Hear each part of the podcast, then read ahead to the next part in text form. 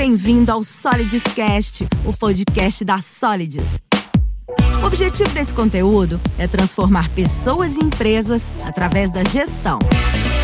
Nossos hosts, Mônica Hauck e David Ledson, vão conduzir conversas com pessoas que são referências dentro dos mais diversos mercados. Fique com a gente até o final.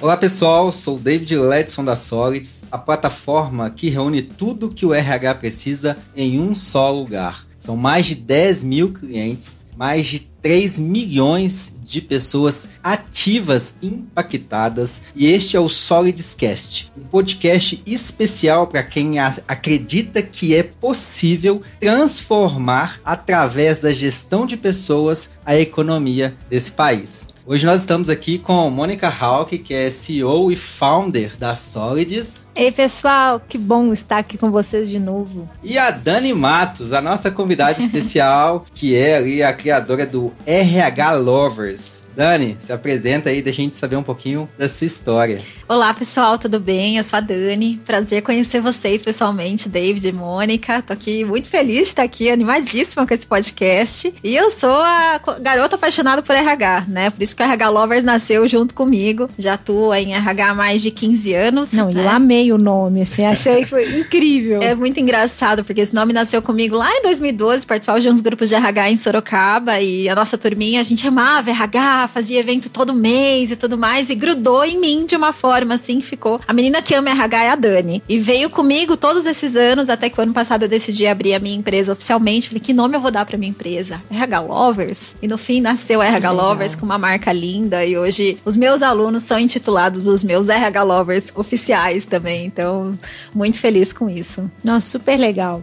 Fala um pouquinho da sua, porque o legal é que a sua trajetória, né, profissional te trouxe até o que você faz hoje, né? Sim. Tem toda uma conexão, né, e conversando um pouquinho com você, parece que toda a sua história foi dando sentido à missão que você entrega hoje, não é? Exatamente, fez muito sentido. Eu vim construindo o meu nome, a minha marca, até chegar aqui. Eu comecei em RH em 2006, né? Faz bastante tempo já, tenho meus 15 anos aí. Comecei como estagiária, trabalhar numa grande empresa em Sorocaba, interior de São Paulo, aquela empresa que todo mundo quer trabalhar, que você esquece o crachá pendurado no pescoço pra dizer que você trabalha lá, né? Uhum. E eu concorri, na verdade, num processo pra uma área de infraestrutura, fiquei 3 meses no processo, não passei, fiquei frustrada, e aí o diretor me chamou e falou assim, então, mas é que você tem cara de RH. E tem uma vaga de RH. Tem cara. Gente, olha só, RH tem cara, e essa cara do RH. Pois é, eu falei, que bicho é esse, né? Era estudante ainda de administração. Eu falei, bom, vamos ver que brincadeira é essa. E entrei, me apaixonei, no meio do caminho surgiu... Passei num concurso de banco naquela época, né? Era um negócio tão forte. Hoje em dia não se ouve tanto, mas era muito forte isso. Minha chefe falou, vai lá no banco, vê se é isso que você quer, pra ganhar o triplo do que eu ganhava como estagiária. Cheguei no banco, olhei aquele cenário, aquele ambiente, nada a ver comigo. Isso, tava amando estar com gente, fazer processo seletivo, aprender, estar numa indústria, numa grande empresa. E aí cresci por lá, no RH. Então foi onde eu aprendi bastante coisa. Mas aí veio a crise de 2008, 2009 e eu fui demitida. Então cheguei a ser efetivada, acho que fiquei 3-4 meses como analista júnior, super feliz. Foi um dos piores momentos da minha vida, que hoje eu vejo que foi uma das melhores coisas que aconteceu, né? A gente só entende muitos anos depois, né? Fiquei 6 meses desempregada na época, mas foi quando tudo mudou na minha vida. Eu morava no interior de São Paulo, surgiu uma oportunidade temporária numa consultoria aqui em São Paulo, na capital, e aí vinha, acordava 4 horas da manhã pra vir pra cá, pegar fretada, aquela coisa de louco, 2-3 horas pra ir, 2-3 horas pra voltar, e consultoria abriu meus olhos, né? Trabalhar em consultoria é muito legal, porque você trabalha com vários clientes ao mesmo tempo, culturas, enfim, segmentos, histórias diferentes. E foi onde eu dei um gás, assim, eu cresci muito, eles enxergaram um potencial ali, começaram a me levar para vários lugares. Eu sempre falo dos meus gestores, né, esse é o Fausto, que é um dos sócios lá da Kimbo. O Fausto apostou em mim, e eu lembro que uma vez ele falou, você vai pro Rio de Janeiro fazer um plano de ação de pesquisa de clima. Eu falei, Fausto, mas eu nunca fiz isso na minha vida, eu sou júnior. Ele, não, mas você tem competência, eu confio em você, vem cá. Que legal. É assim, assado, vai lá e faz. Eu fui sozinha, então aquela coisa o lema do tá com medo, vai com medo mesmo, sempre esteve comigo, né, aquela coisa da insegurança, mas fala, cara, vamos lá e vamos tentar tentar, né, qual que é a pior coisa que pode acontecer. Então, eu cresci bastante em consultoria e depois acabei sendo convidada para ir voltar para o mundo corporativo, para estruturar um RH, para, enfim, ir crescendo na minha carreira. Em 2013, me tornei líder pela primeira vez. E aí fui crescendo, né, e já sentando nessa cadeira de BP sem saber exatamente o que era, né? Porque hoje em dia a gente fala muito do business partner de RH e tudo mais, mas há 5, 7 anos atrás não era um negócio ainda tão vivo, apesar do termo existir lá desde a época, década de 90, né? Isso agora virou moda, todo mundo quer falar de BP e tudo mais, mas eu vivi essa realidade de me transformando no papel e entender realmente a real relevância do RH e de não só cuidar de pessoas, que acho que é um ponto importante, mas a gente se conectar com a estratégia, se conectar com o negócio, de trazer um repertório diferente também. Isso e também aí é cuidar de pessoas, exatamente, né? Exatamente, é muito engraçado, porque hoje às vezes eu tô falando de RH estratégico com as pessoas, aí às vezes eu recebo umas mensagens na caixinha dos stories, mas Dani, a minha chefe não quer porque ela fala que a gente vai ficar frio, que a gente não vai mais cuidar de gente. Não é sobre isso! Né? Não é porque você vai começar a envolver números, dados no seu dia a dia que você vai esquecer de gente. É igual tecnologia, né? Se colocar dados, o RH vai ficar frio. E é o oposto disso. E não é sobre isso. Esses dias eu tava vendo um texto da Daniela, acho que é da Você RH, não me lembro agora, e ela tava falando disso, né, de que precisamos de RHs que cuidem de pessoas, porque essa coisa do RH estratégico foi tanto pro business, mas tanto que o RH começou a ficar mais frio, né? Começou a se distanciar disso, e quando na verdade a gente precisa equilibrar esses dois lados, né? E o ser estratégico não significa que eu vou ser agressiva com você, que não, eu vou cuidar de você, mas de uma forma que eu tô trazendo resultado pra empresa, porque se você tá feliz, né? Você tá engajado. Eu gosto muito daquele livro do Márcio Fernandes, Felicidade dá Lucro, né? Porque é isso, assim, é criar o melhor ambiente e ter o resultado através das pessoas, não apesar das pessoas, né? E como RH, a gente encontrar esse lugar. Só que a gente só encontra um lugar à mesa a partir do momento que você começa a falar a linguagem do negócio, porque a gente fica no RHZs, e vamos lá fazer processo seletivo, e vamos lá, tal, mas começa assim, como, né? A apresentação. O RH vai apresentar pra diretoria. Em vez de colocar gráficos e números, começa colocando figurinha, né? E aí, né? É muito isso, assim. O RH às vezes tem dificuldade de ser numérico. Exatamente. Né? E no que ele tem dificuldade de ser numérico na sua comunicação, não é que também é só número, né? Mas várias vezes eu já vi essa cena, assim, a frustração da empresa em relação ao RH, e aí quando você vai ver na própria comunicação do RH, parece que é outra língua, assim, todo mundo, todos os setores falando a mesma língua de negócio, exceto o RH, que tem a linguagem própria. Exatamente. Nesses quase ou mais 15 anos de experiência, RH é só amor? É só lover? Conta pra gente aí. RH é amor pela profissão, mas é saber que a gente tá impactando o mundo, né? Então, seja através das pessoas ou seja através dos negócios. Então, eu acredito muito de um lugar de protagonismo. É isso que eu acredito e é isso que eu passo para os meus alunos. Por que esse posicionamento de BP é tão importante? Porque nos posiciona de uma forma diferente dentro da empresa e a gente se coloca num lugar de valor na mesa de discussões como qualquer outro executivo, né? Então, não é só sobre estar na mesa discutindo, porque eu posso estar, mas tô lá só para anotar, né? Eu brinco com os meus alunos, tem os jargões, BP bombeiro, BP mensageiro, BP garçom, chega lá, pois não, o que você precisa, anota e volta pra pastelaria pra entregar alguma coisa. Então eu falo muito do se preparar e chega à mesa pra você ser um trusted advisor do negócio, né? Que eles falam assim, puxa, a Dani tem que estar com a gente aqui, não porque ela vai anotar as coisas e sair executando o que a gente pedir, mas porque a opinião dela é tão importante quanto de cada pessoa aqui, porque ela conhece muito bem as nossas pessoas, mas conhece muito bem o nosso negócio, pra onde a gente tá indo, conecta as ações de RH com a estratégia. Então é esse o lugar que a gente precisa conquistar. E aí quando a gente fala do parceiro do negócio,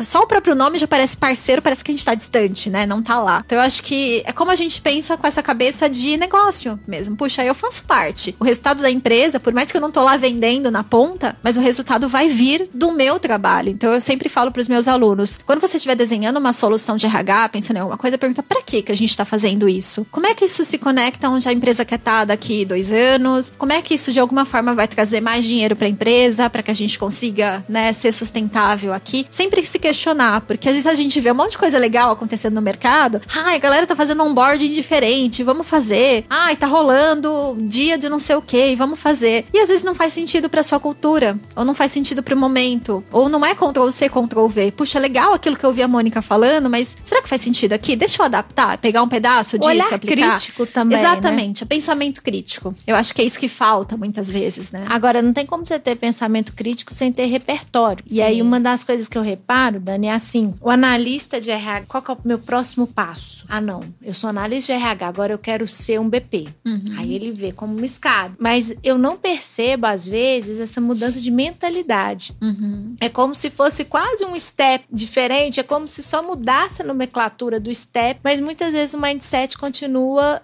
ele não muda. E aí, o que eu percebo muitas vezes é a ausência da o partner ok. Uhum.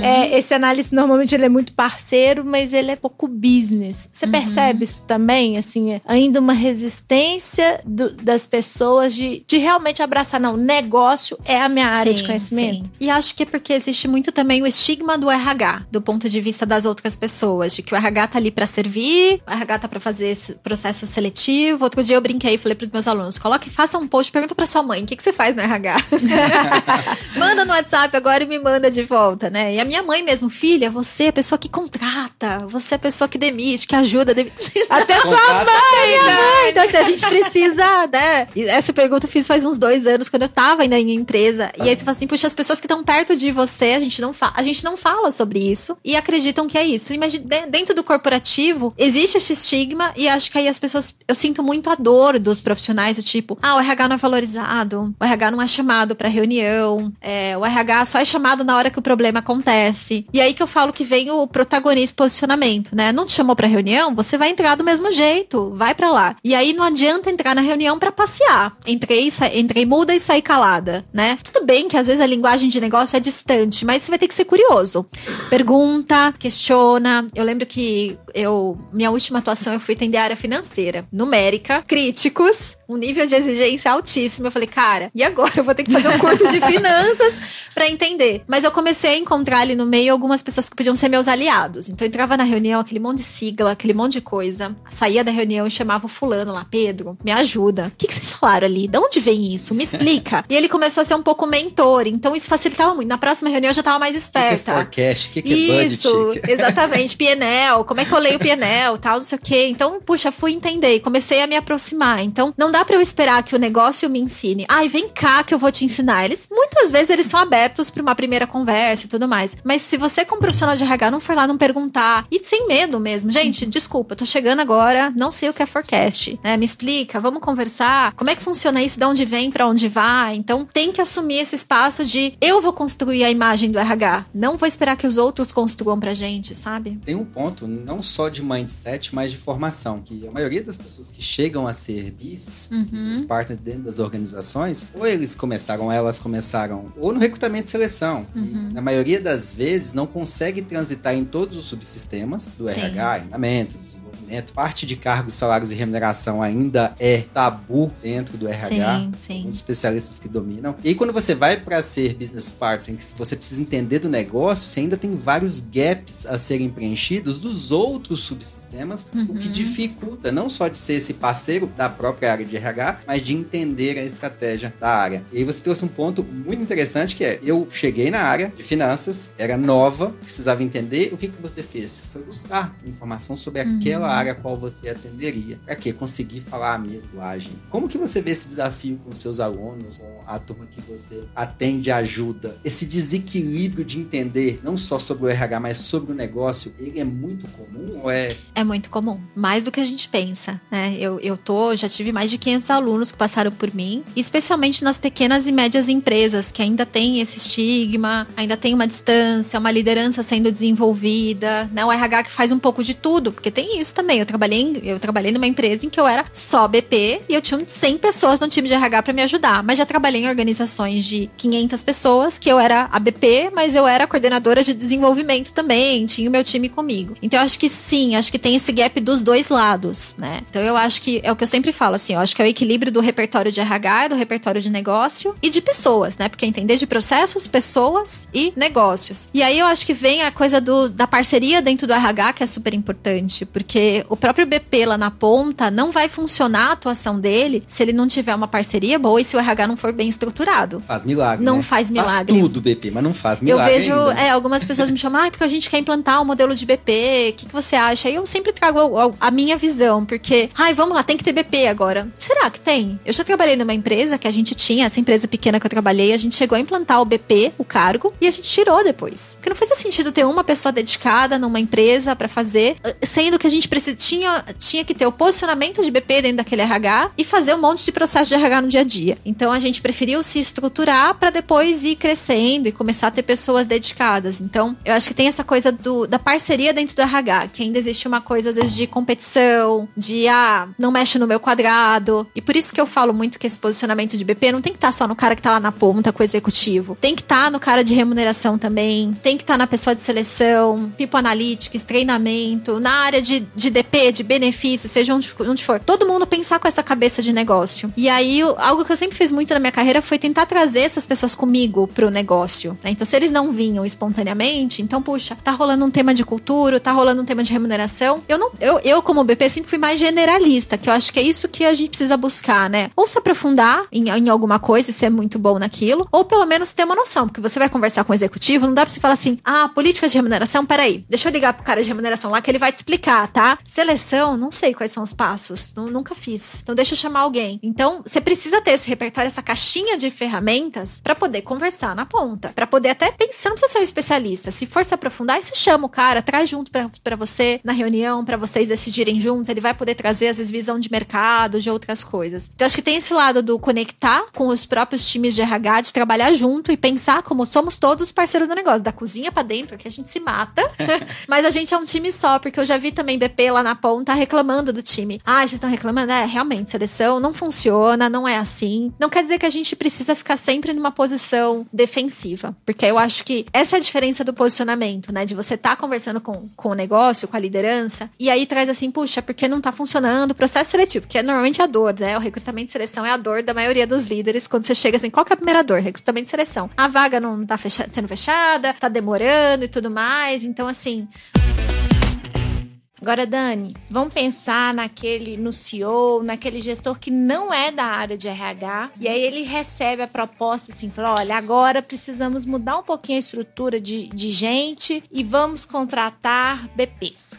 O que isso significa na prática para a empresa, para aquele CEO, para aquele gestor? Uhum. É interessante porque provavelmente o que o gestor vai pensar é, nossa, agora eu vou ter um assistente aqui, né? Um RH que vai vir aqui. E uma vez a gente perguntou para os líderes, o que vocês esperam do BP? Que nota você dá para o seu BP? E aí eles falam 10. Por que 10? Nossa, meu BP é rápido, responde rápido, organiza os eventos da minha área. Tudo que eu preciso dele, ele abre a vaga para mim, se precisar no sistema, esse tipo de coisa. E não é isso, né?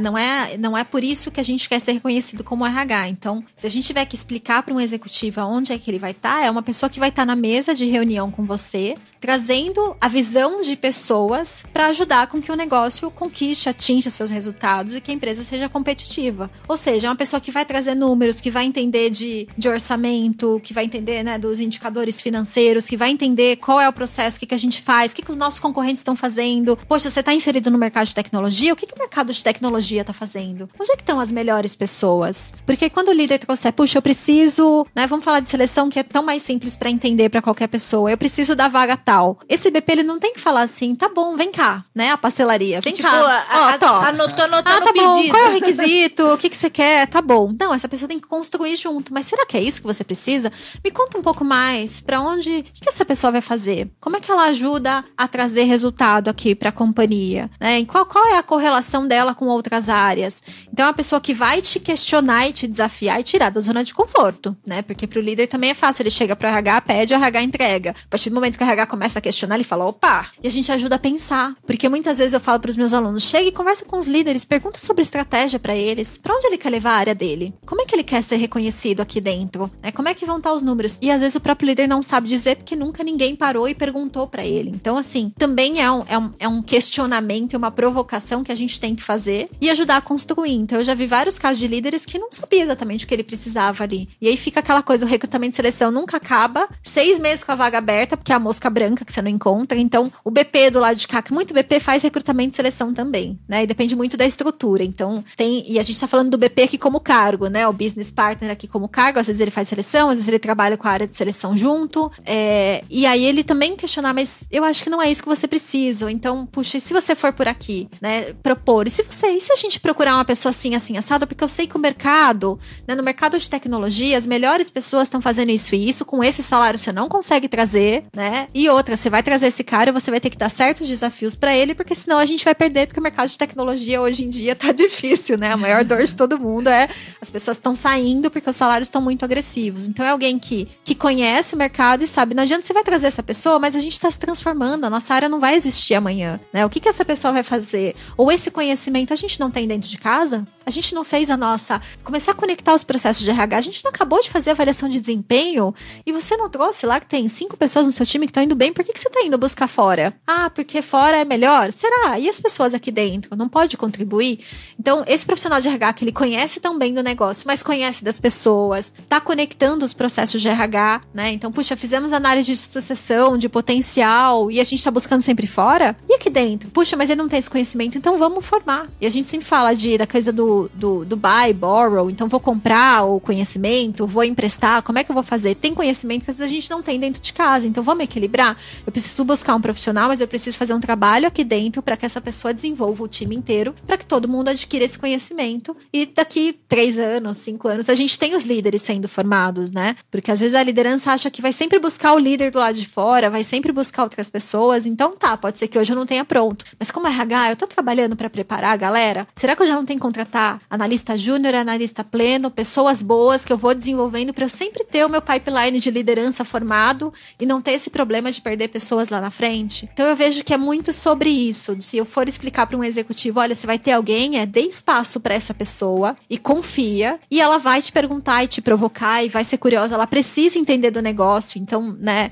dê espaço para ela participar, dê espaço para ela perguntar qualquer coisa, para se envolver e para estar nas agendas, e conte muito como um coach, né, especialmente a alta liderança, não ficar recebendo feedback do chefe, feedback dos times, né, com frequência. Então, você como RH ali, ser um pouco, uma vez um vice-presidente me falou, eu vejo o BP muito como um esparro no jogo de luta e tudo mais, né? Assim, ele falou uma vez pra mim, eu quero que você, como minha BP, seja a pessoa que puxa minha jaqueta, sabe? Arruma minha jaqueta. Então, eu lembro quando a gente fazia lives com a área inteira, eu ficava muito assim, atenta ao que ele estava trazendo, eu falava, olha, mandava no WhatsApp dele, puxa, esse tom que você deu não foi bacana, vai por aqui, porque você estava falando para 300 pessoas. E às vezes o time dele não dava esse feedback, eu estimulava, obviamente, pro time também dar.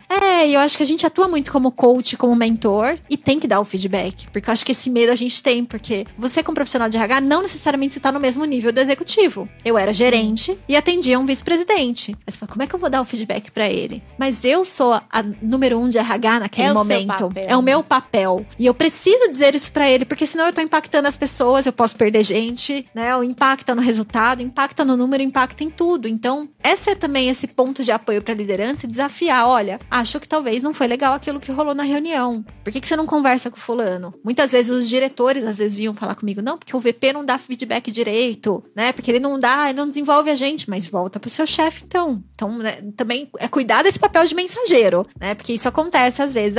O líder veio, outro dia uma aluna falou assim pra mim, os gerentes estão reclamando que tá rolando muita pressão, estão muito pressionados. Você acha que eu falo com o CEO pra contar pra ele? Eu falei, cuidado, porque senão você não gera protagonismo pra liderança. Vai ficar sempre assim, conta pro RH, porque o RH vai lá e leva a notícia. Aí o BP, isso, garoto de recado. Exato, né? Vira garoto de recado. Então, não. Mas às vezes eles também não sabem como fazer aquilo. Então, chama essa liderança, vamos conversar, vamos pensar como vocês vão subir essa mensagem para cima, ou qual o papel de vocês, líderes, nesse momento, né? Olha o quão importante a cultura é nesse processo. Diálogo aberto, o RH tem esse protagonismo, tem esse canal aberto, ele pode participar do desenvolvimento das lideranças. Em algumas organizações, em indústria, a liderança, ela se acha o dono do território, ninguém domina mais aquela área do que ela, liderança técnica. Quando o RH chega para fazer inferência sobre vagas, sobre desenvolvimento, sobre plano de desenvolvimento, eles olham e falam, peraí, quem entende sou eu. Como romper essa barreira que o RH, ao longo do tempo, esse muro que ele mesmo construiu, porque sempre ficou dentro de casa, sempre foi tecnicista, especialista, sempre foi reativo, e agora ele precisa ser proativo, protagonista, ir até a área, ajudar a diagnosticar os problemas e não só apontar, trazer a solução conjunta. Sim, é a criação de confiança, né? Então, acho que a maior dor de alguns alunos me chamam e falam, ai, porque tem aquele gestor que não gosta do RH, que não quer o RH próximo, que não quer que participe, como é que eu faço? Eu fujo ou eu vou lá, né, e enfrento? E aí eu sempre falo do vamos enfrentar. E tentar entender o que dói pra ele. Qual que é a história dele com o RH? Por que ele acha? Porque uma vez eu levei um executivo pra falar pros meus alunos e ele falou, cara, eu sempre tive experiências ruins com o RH. RH passivo, RH que só respondia e não trazia. Então eu sempre achei que era RH isso. Ele falou, e agora eu tenho uma BP que me provoca. E ele falou, e no começo foi horrível, a gente brigava muito. Doeu, porque ainda fala assim, opa, mas o que esse RH tá perguntando isso? Por que você imagina quer saber disso? Mudança, né, de... Quem é você na Exatamente. Mesa? E ele falou, hoje eu não vivo mais sem a minha BP, porque ela é fundamental pro meu sucesso como líder também e pro resultado aqui da companhia, pelas provocações que ela faz e tudo mais.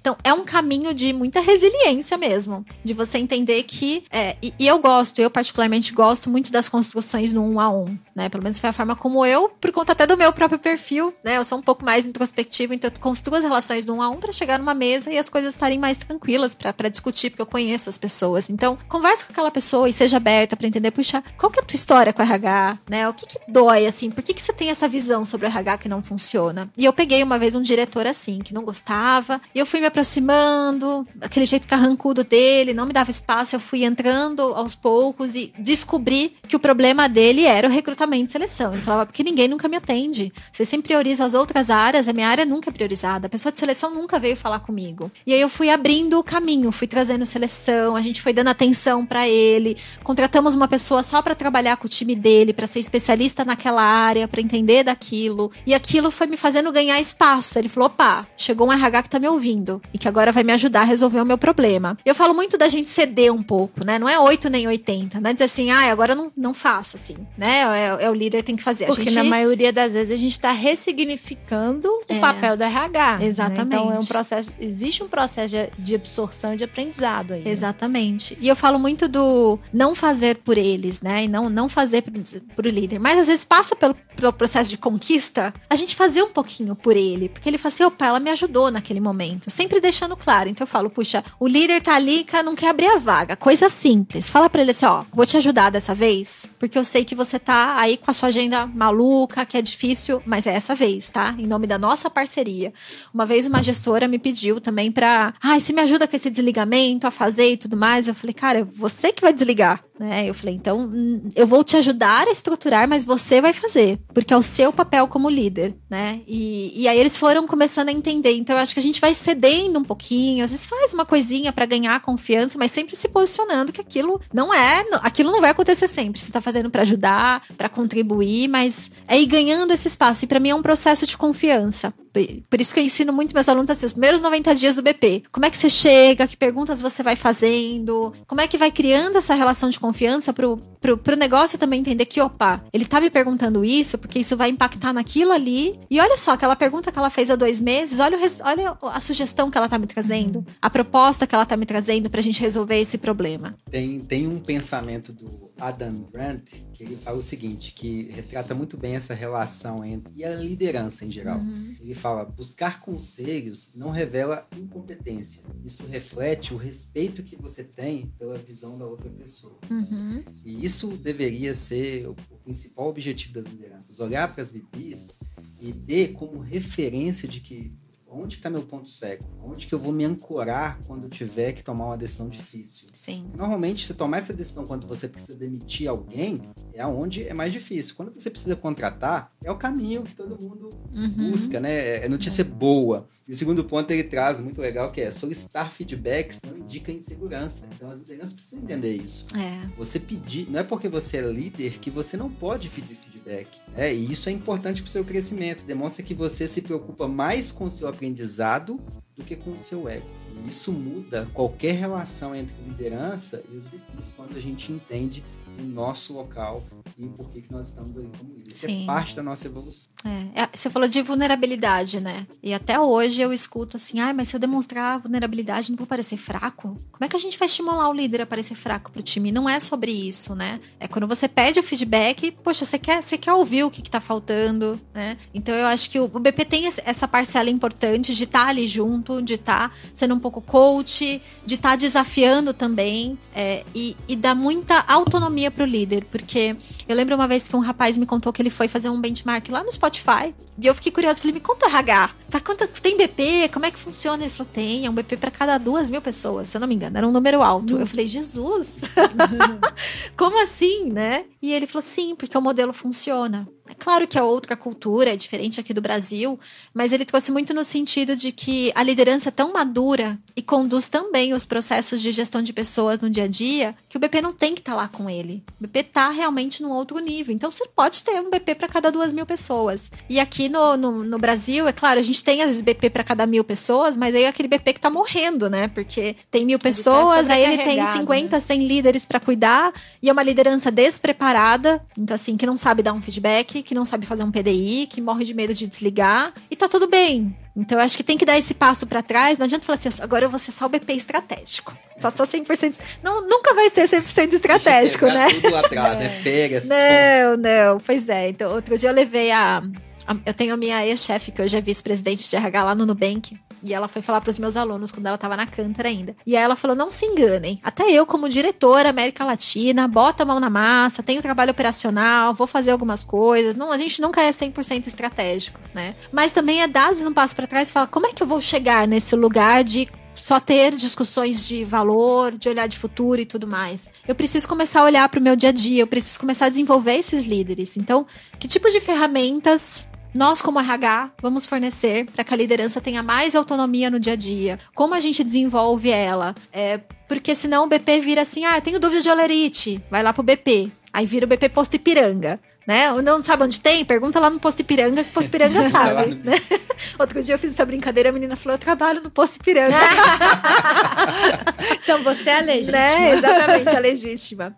Mas é isso, então tem muito um trabalho, até antes de implementar o próprio modelo também, de olhar para dentro de casa e falar assim, o que está no papel do BP que não tinha que estar? Eu vivi esse trabalho, essa transformação em uma das empresas que eu trabalhei, de começar a tirar que tipo de perguntas a liderança está fazendo, porque se um faz, tudo bem, mas são 10 fazendo, 20, toda semana perguntando sobre a política de remuneração, perguntando sobre o benefício que mudou. Então, primeiro, vamos preparar os BPs, vamos preparar os líderes, vamos colocar um FAQ, né, perguntas e respostas em algum lugar, vamos gravar um vídeo e mandar para eles, vamos preparar. E aí uma mudança pequena que dá para fazer é, nos e-mails do RH, não sai no final, fale com o seu BP, porque normalmente é o que tem. Mudou tal coisa, no final, dúvidas, fale com o seu BP. A pessoa nem lê, né? Ela já vai no final. Ela já vai na dúvida. Vou tirar a dúvida com o BP, manda um áudio. Então, não, e só que por isso que o RH tem que começar a pensar como um parceiro do negócio, porque aí muda isso. Puxa, não, porque senão eu tô só reforçando o papel de Posto Ipiranga do BP. Ô, Dani, mas te escutando, assim, fica claro para mim que a grande ameaça desse modelo, né, de BP é gap, é a defasagem da própria liderança em relação ao seu papel enquanto gestão de pessoas, né? Então, parte da estratégia de um bom BP é já chegar e tentar reduzir esse gap que claramente existe e que pode boicotar o trabalho dele.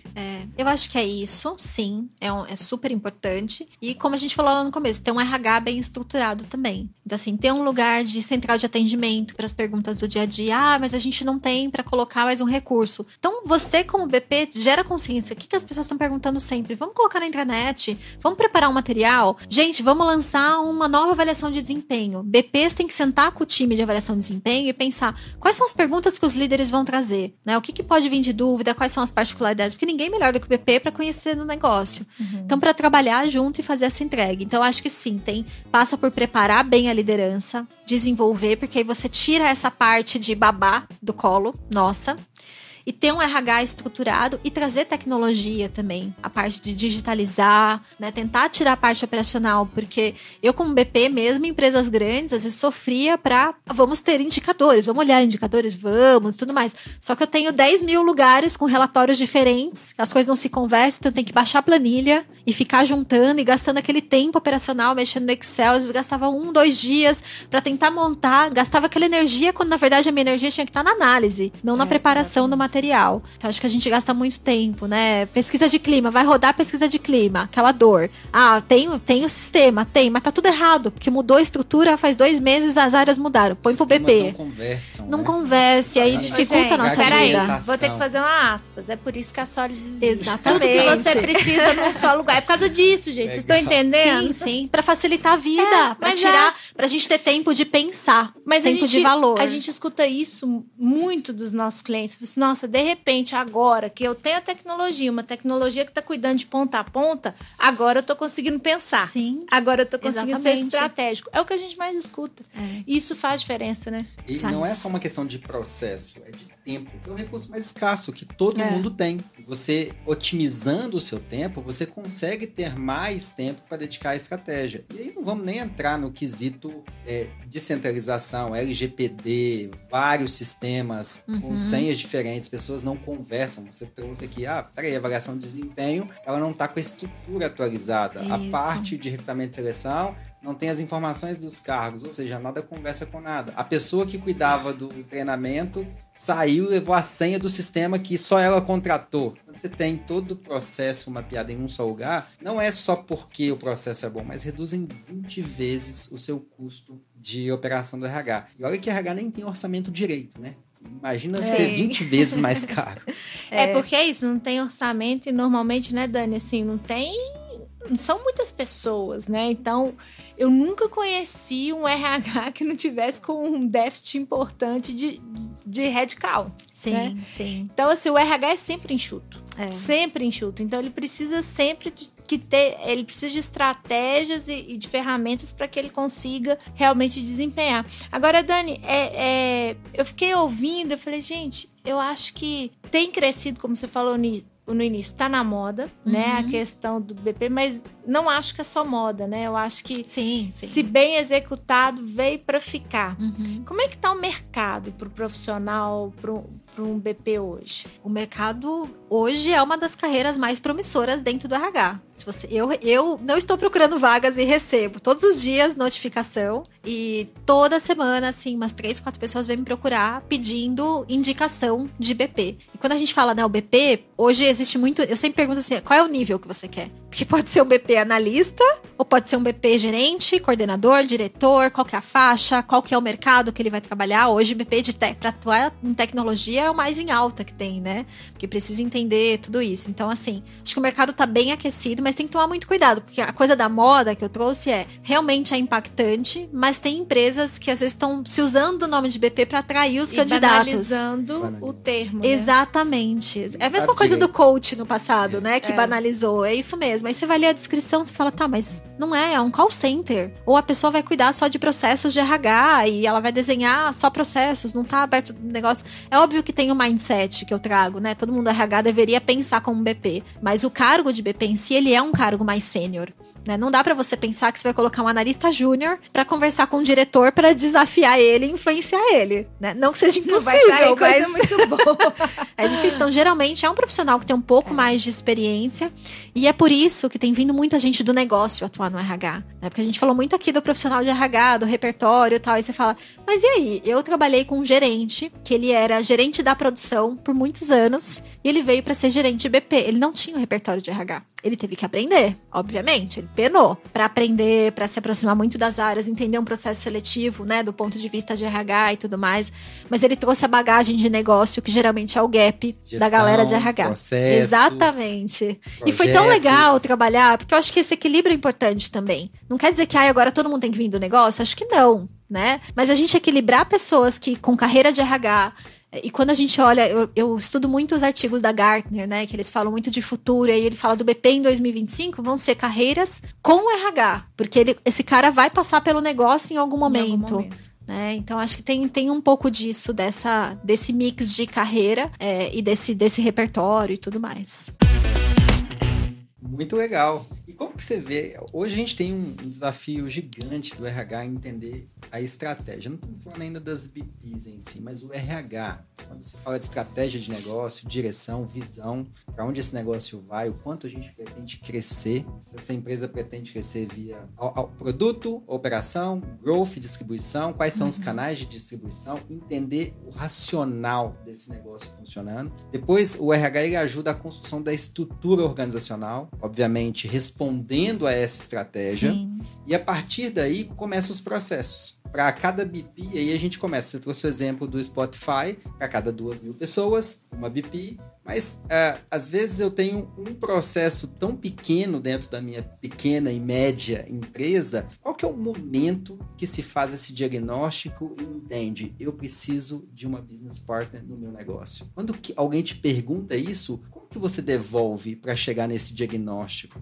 Eu acho que depende muito do momento da empresa mesmo, né? E do momento do RH. Porque é o que eu falei, não adianta você ter um RH bagunçado, que não tem os processos estabelecidos, não tem tecnologia, não tem sistema, e querer botar alguém lá porque vai só entrar na fogueira. Você já tem um RH bem estruturado, né? E é um RH que já tem um valor dentro da companhia, porque acho que isso faz diferença também, né? Que já veio construindo esse posicionamento, esse espaço e tudo mais. Puxa, vamos ter uma pessoa dedicada. E aí eu acho que quando você tem uma pessoa dedicada, é uma pessoa que vai entender muito daquele mercado. Então, numa empresa maior, ou, poxa, vamos ter uma empresa eu falei um pouco de fintech, por exemplo, que eu trabalhei com fintech, né? Puxa, alguém que vai entender muito daquilo. Então, vamos ter uma pessoa que vai se especializar e entender no mercado, como é que estão as fintechs, o que está funcionando, que talvez tenha vindo ou do negócio, né, ou dessa área e vem para o RH, ou cresceu ali.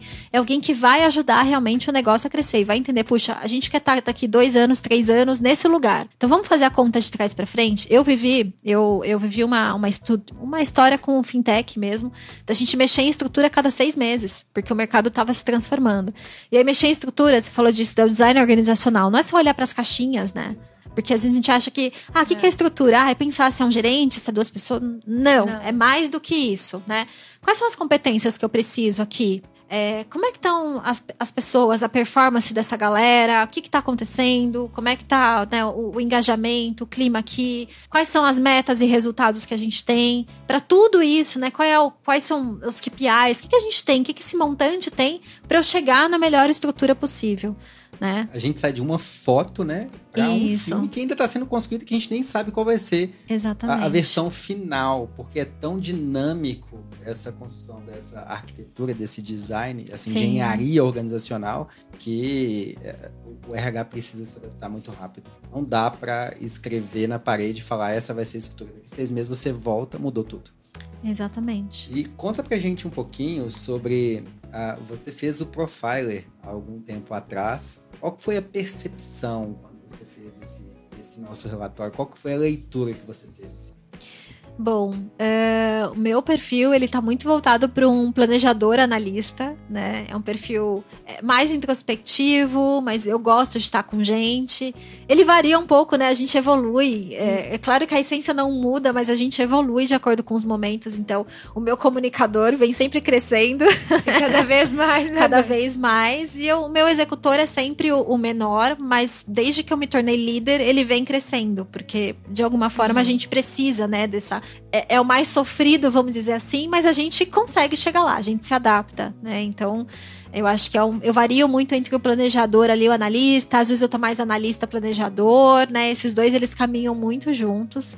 E em casa eu tenho um analista planejador. Ah, sério? Só que puramente analista planejador, porque o restante ele não tem, né? O comunicador e o executor dele é bem mais... Talvez o executor é um pouco mais alto, mas o comunicador é mais baixo.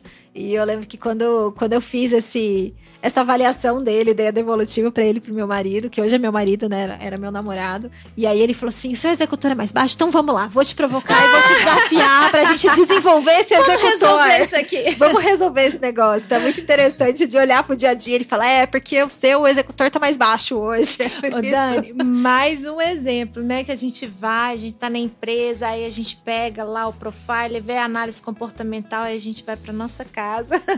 É. E a gente acaba pensando essa questão comportamental até nas nossas relações, né? Exatamente. A gente vai olhar. Tem que cuidar dos rótulos, né? Acho que é sempre um cuidado. Eu, como RH dentro das organizações, sempre utilizei esse tipo de avaliação, de ferramenta, para ajudar a liderança também a entender qual é o perfil que tá faltando no meu time. Se eu tiver que contratar a próxima pessoa. Né? Exatamente, fazer a composição.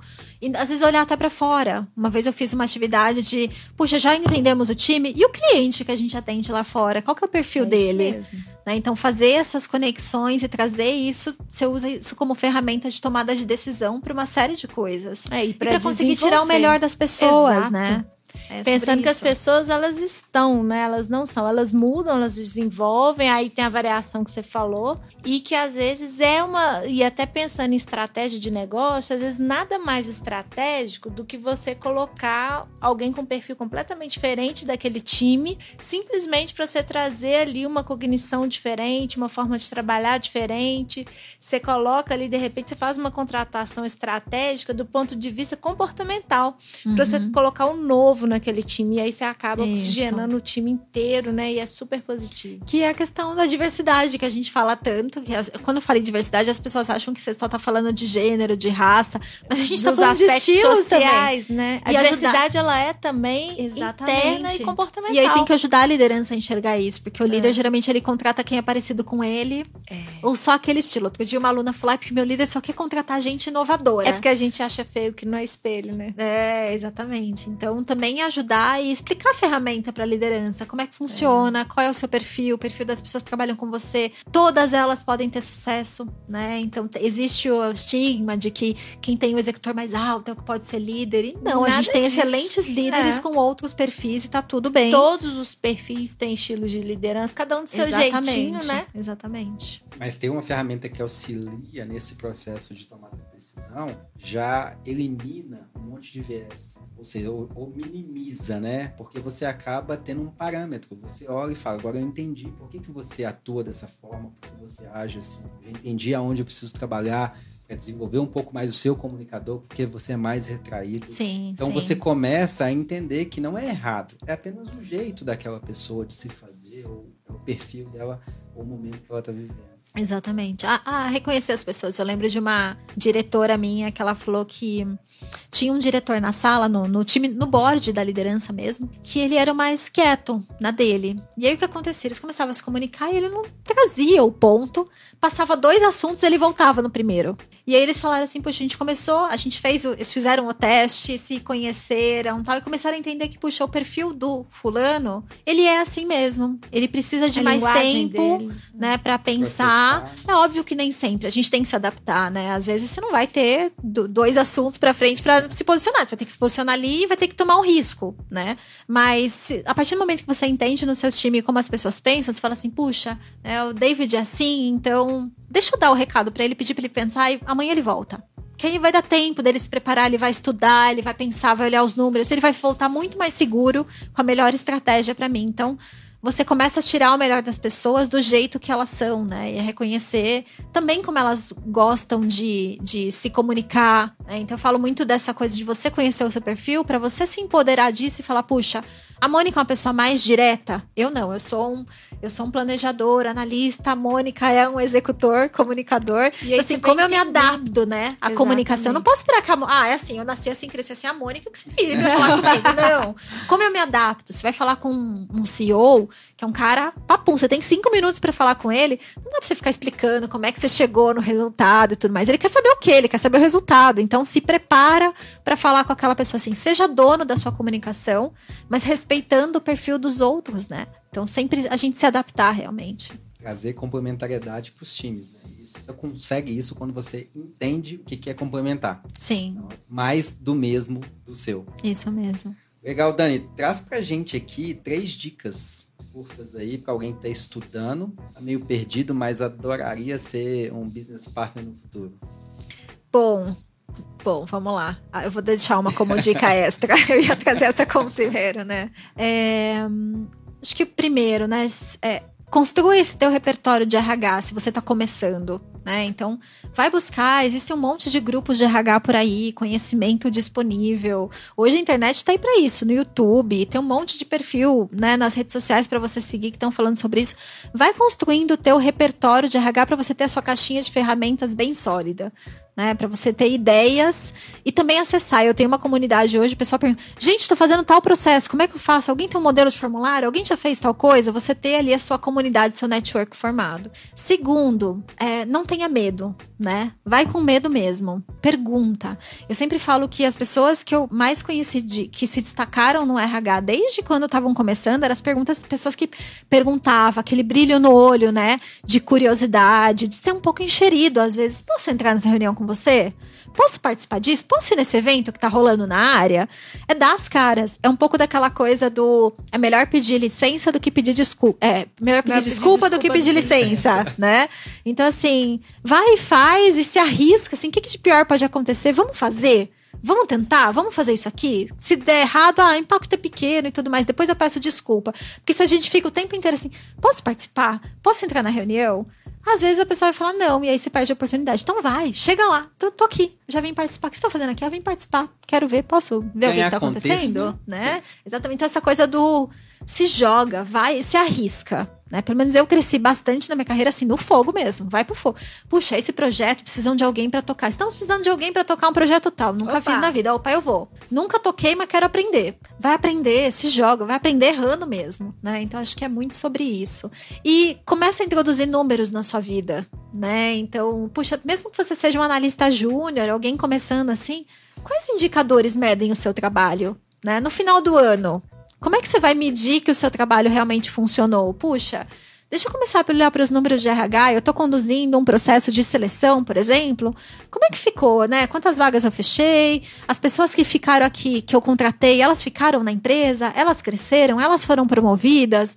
Começa a ter indicadores, olhar para o teu histórico para você conseguir... Porque isso vai fazer diferença lá na frente. Para você se tornar um líder de RH, para você conseguir falar com o negócio mesmo, você ter... coisas mais tangíveis, porque às vezes a gente fica muito no feeling, que é importante, que é a leitura de cenário, né? Você conseguir ler o contexto, o que está acontecendo, o que você está percebendo, só que você não vai conseguir vender uma ideia se você não tiver números. Então, assim, começa a introduzir desde já, vai estudar sobre People Analytics, vai entender que parece um bicho de 7 cabeças, mas não é, só o nome que é complexo, inglês, bonito e tudo mais, mas nada mais é do que a gente começar a organizar os dados, cruzar as informações, para ter uma base de tomada de decisão. Então, isso faz a diferença. E o extra é sigam a Dani nas redes sociais. Ah, tava demorando. Eu tô falando esperando. Todos os dias, eu tô lá nos stories falando sobre isso. Tô super aberta, adoro conversar com as pessoas, né? Então, eu falo que eu não sei tudo, mas eu conheço quem sabe, né? Eu vim construir meu network aí nos meus 15 anos de RH, então tô sempre trazendo pessoas também para conversar com os meus alunos, para complementar, e porque eu acho que é importante ter visões diferentes, né? Eu não sou aqui a dona da verdade sobre o que é BP e tudo mais, mas eu gosto muito de trazer outras pessoas para falar também e para trazer pontos de vista diferentes, porque eu acho que a gente cresce nesse momento, né? Não é só ouvir uma pessoa e dizer que ela é, né? Eu falo, a Dani não sabe tudo, mas eu trago outras pessoas para falar com vocês e tô todo o tempo gerando discussão, ouvindo e aprendendo com os meus alunos também. Então, espero vocês nas redes sociais para a gente poder conversar um pouco mais lá. Maravilhoso, Dani. Ter esse mindset mais aberto a aprender, a explorar, ser mais curioso, buscar o seu espaço, não só querer estar à mesa, mas construir essa jornada para estar à mesa. Não funciona você... Essa mesa não vai aparecer na sua frente da noite pro dia porque você ficou reativo, passivo, aguardando que um dia o diretor-presidente olhasse para você e falasse, agora eu vou colocar uma mesa da diretoria. Ninguém vai pôr uma mesa no seu colo, né? Ninguém, você tem que ir lá. A maçaneta vai estar ali, você vai ter que girá-la para a porta abrir e você entrar. E é muito legal ouvir isso de você e transmitir isso para todos os nossos ouvintes de qual é, de fato, o papel do BD dentro das organizações. Menos passividade, mais proatividade, autoconhecimento, disciplina, foco e querer, de fato, destravar esse mundo. E protagonismo, né? É sobre isso. E é não se colocar, porque eu sou o RH, tô aqui, sou área de staff. Não, pense que você é área de negócio também. né? E que indiretamente você também está trazendo mais resultado para aquela organização, porque não adianta, né? A empresa não é uma ONG, ninguém tá ali filantropia, né? A empresa precisa de dinheiro, precisa vender. E como a gente faz isso, né? Para que a gente gere o melhor ambiente, construa os melhores processos, para que seja uma empresa vencedora. Então, o Dave Ulrich, né? Que é o grande guru de RH que fala sobre isso, ele fala: RH não é sobre RH, RH é sobre negócio, né? Então, é sobre gerar valor para os stakeholders, não só para o negócio, mas para a comunidade, para o mercado, para os investidores, de tal forma que ajude a empresa a ser vencedora. Então é isso, o que eu estou fazendo ajuda a minha empresa a estar à frente do mercado, a ser competitiva, a atrair os melhores candidatos para cá. É sempre ver se você está conectando tudo isso dentro dos processos. Muito bom. Dani, agora deixa aí um pouquinho para os nossos ouvintes conhecer você. Fala para a gente um livro que mudou a sua vida e você falou: isso eu gostaria de recomendar. Nossa, os meus alunos vão à falência comigo com livros, porque eu recomendo muitos. Eu gosto muito de livros de autoconhecimento, porque eu acho que a gente precisa se conhecer para conseguir trabalhar os outros. Então eu gosto muito daquele livro do Descubra Seus Pontos Fortes. Pelo menos para mim ele foi um dos mais impactantes de se conhecer. E gosto muito do livro do João Furlan, que é o Flaps, que é um livro de liderança. Mas ele é um livro muito gostoso de ler, prático, com várias... gamificado, bem interessante também. Porque eu acho que não é só para a gente desenvolver a liderança, os nossos líderes, mas para você também saber reconhecer e trabalhar com as pessoas que estão próximas a vocês. Então, são os dois que vieram na minha cabeça, mas tem vários. Tem um sobre estratégia para você ler, que é o Jogar para Vencer, que é muito bom para você entender mais de negócio. É um livro sobre a estratégia da Procter Gamble, então é bem interessante para trazer essa nomenclatura de negócio. Gosto muito daquele Dale Carnegie, então Como Fazer Amigos e Influenciar Pessoas, clássico, mas é sobre influência, então é um livro bem interessante também. E aí, bom, no meu Instagram todo dia tem livro novo sendo compartilhado. Um filme ou uma série? Ai. Ou os dois? Um filme ou uma série? Puxa... Eu gosto, meu filme preferido é Diabo Veste Prada. É aquele que eu já assisti 10, 20 vezes, tá passando na TV, eu paro pra ver. Porque é muito, ele se conecta com o mundo corporativo, essa coisa do chefe, essa coisa de você, às vezes, querer se transformar numa pessoa que você não é, né? Eu acho que tem muito a ver com a gente, com ser nós mesmos, como a gente cria esse ambiente dentro das empresas de aceitar as diferenças, aceitar os perfis das pessoas, deixar com que elas sejam elas mesmas e... para você ter mais resultado, pessoas mais felizes. Então, eu me identifico muito com a Anne. E o legal... Você identifica com a Anne. O ideal... Eu ia falar que esse filme, cada perfil tem uma leitura diferente. Eu, por exemplo, eu já olho pro diabo e falo: existe salvação nessa mulher, mas olha... Porque... a gente fica... É a identificação com os personagens, né? É que eu já tive algumas Mirandas na minha vida.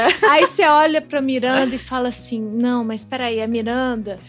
olha só também, ela tem... Sim. Cada um olha, e tem gente que já olha mais pra aquele... Eu esqueci agora, não vou lembrar o nome, mas pra aquele amigo dela, pra aquele que ajudou, né? Mas é muito legal, porque ele tá ali o tempo todo conversando sobre liderança, Exatamente. Sobre os perfis, sobre a diferença, sobre o que você quer, sobre mercados que são diferentes, o tanto que você tem que se adaptar. É um clássico, né? É porque a gente se conecta com os personagens. Eu gosto muito do personagem, que é a Andy, da Anne Hathaway, porque é aquela coisa... Eu me sinto conectada com ela. Eu sempre quis muito crescer e estar num lugar legal e me desafiar. E eu me peguei em certos momentos, às vezes, tentando ser alguém que eu não era. Que não era isso, aí, né, a maturidade trouxe isso. A gente começa a perceber e até tomar decisões. Eu já cheguei a pedir demissão de um lugar há alguns anos porque os valores não batiam comigo. E eu falava: não tem nada a ver comigo o que esse RH tá fazendo. Só que eu demorei pra entender isso, né? É um processo de autoconhecimento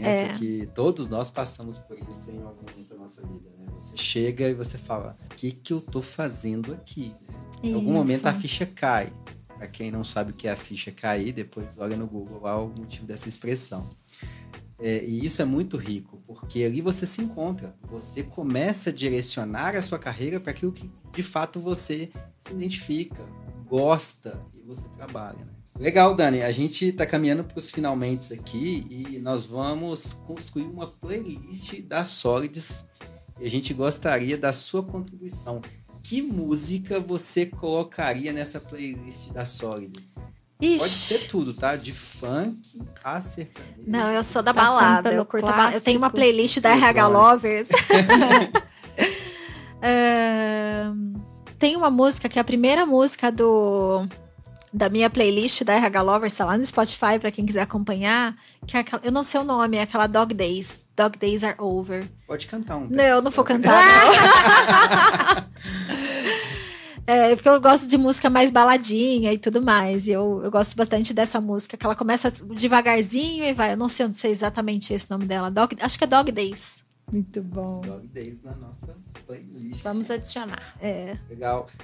Finalizando, gostaria de deixar um recado final aí para os nossos ouvintes, para o seu público. Fica à vontade, fala um pouquinho sobre RH Lovers e tá com você. Bom, eu vim do mundo corporativo, né? Eu decidi sair do mundo corporativo no começo desse ano só para me dedicar ao trabalho com RH Lovers, que eu venho construindo desde 2012. E essa é a minha missão, né? Eu acho que entendi que é muito mais do que tá só no mundo corporativo impactando uma empresa, mas de alguma forma eu impacto várias empresas agora. Já passaram pela RH Lovers, nesse um ano que a gente existe, já passaram em torno de 800 pessoas por lá. Nos dois projetos que eu tenho, que é a mentoria de BPs e a comunidade Clube RH Lovers. E a nossa missão é justamente não só impactar as organizações e as pessoas, mas fazer com que as pessoas de RH também tenham carreiras felizes e bem-sucedidas, porque eu acho que quando o profissional de RH ele tá bem com ele mesmo, ele se sente empoderado, né? Ele sente que aquilo tá na mão dele, ele impacta. Mas ele impacta a vida dele, da família dele, ele impacta a vida de todo mundo. Eu acho que essa é uma missão muito mais ampla que a gente tem lá. Então, estou muito feliz de poder estar tocando esse projeto, agora aprendendo a empreender, há 6 meses solamente como empreendedora, apesar da empresa existir há mais de 1 ano. E tô por aí, semana que vem, né? Tenho alguns eventos rolando, estou sempre fazendo aula gratuita sobre RH, toda quinta-feira, 12h30, estou no YouTube também. Trago um convidado, a gente vai falar sobre BP, vamos falar sobre processos de RH. Gosto de estar sempre conversando com a galera, então estou esperando todo mundo lá no meu Insta também, para a gente poder conversar e falar um pouco mais sobre o que é esse universo de business partner, que olha, a gente falou aqui muito voltado para RH, tá? Mas meu pai, ele assiste todas as minhas aulas. E aí outro dia ele falou assim, filha, mas essa aula que você tá dando serve para qualquer profissional, não só de RH, porque é sobre postura, né? Sobre posicionamento, sobre protagonismo. Então eu falo para BPs, mas no fim das contas, o meu marido é engenheiro, ele fala que ele aprende em todas as aulas que eu dou. Então é um conteúdo mais amplo mesmo, porque a gente está falando de você ser curioso, ser protagonista, e aí a gente está falando só de RH. Qualquer profissional que quer crescer, que quer chegar a uma carreira de gestão dentro da companhia, precisa ter esse posicionamento. Muito bom, Dani. Parabéns pelo trabalho, assim, e bem-vindo ao mundo do empreendedorismo.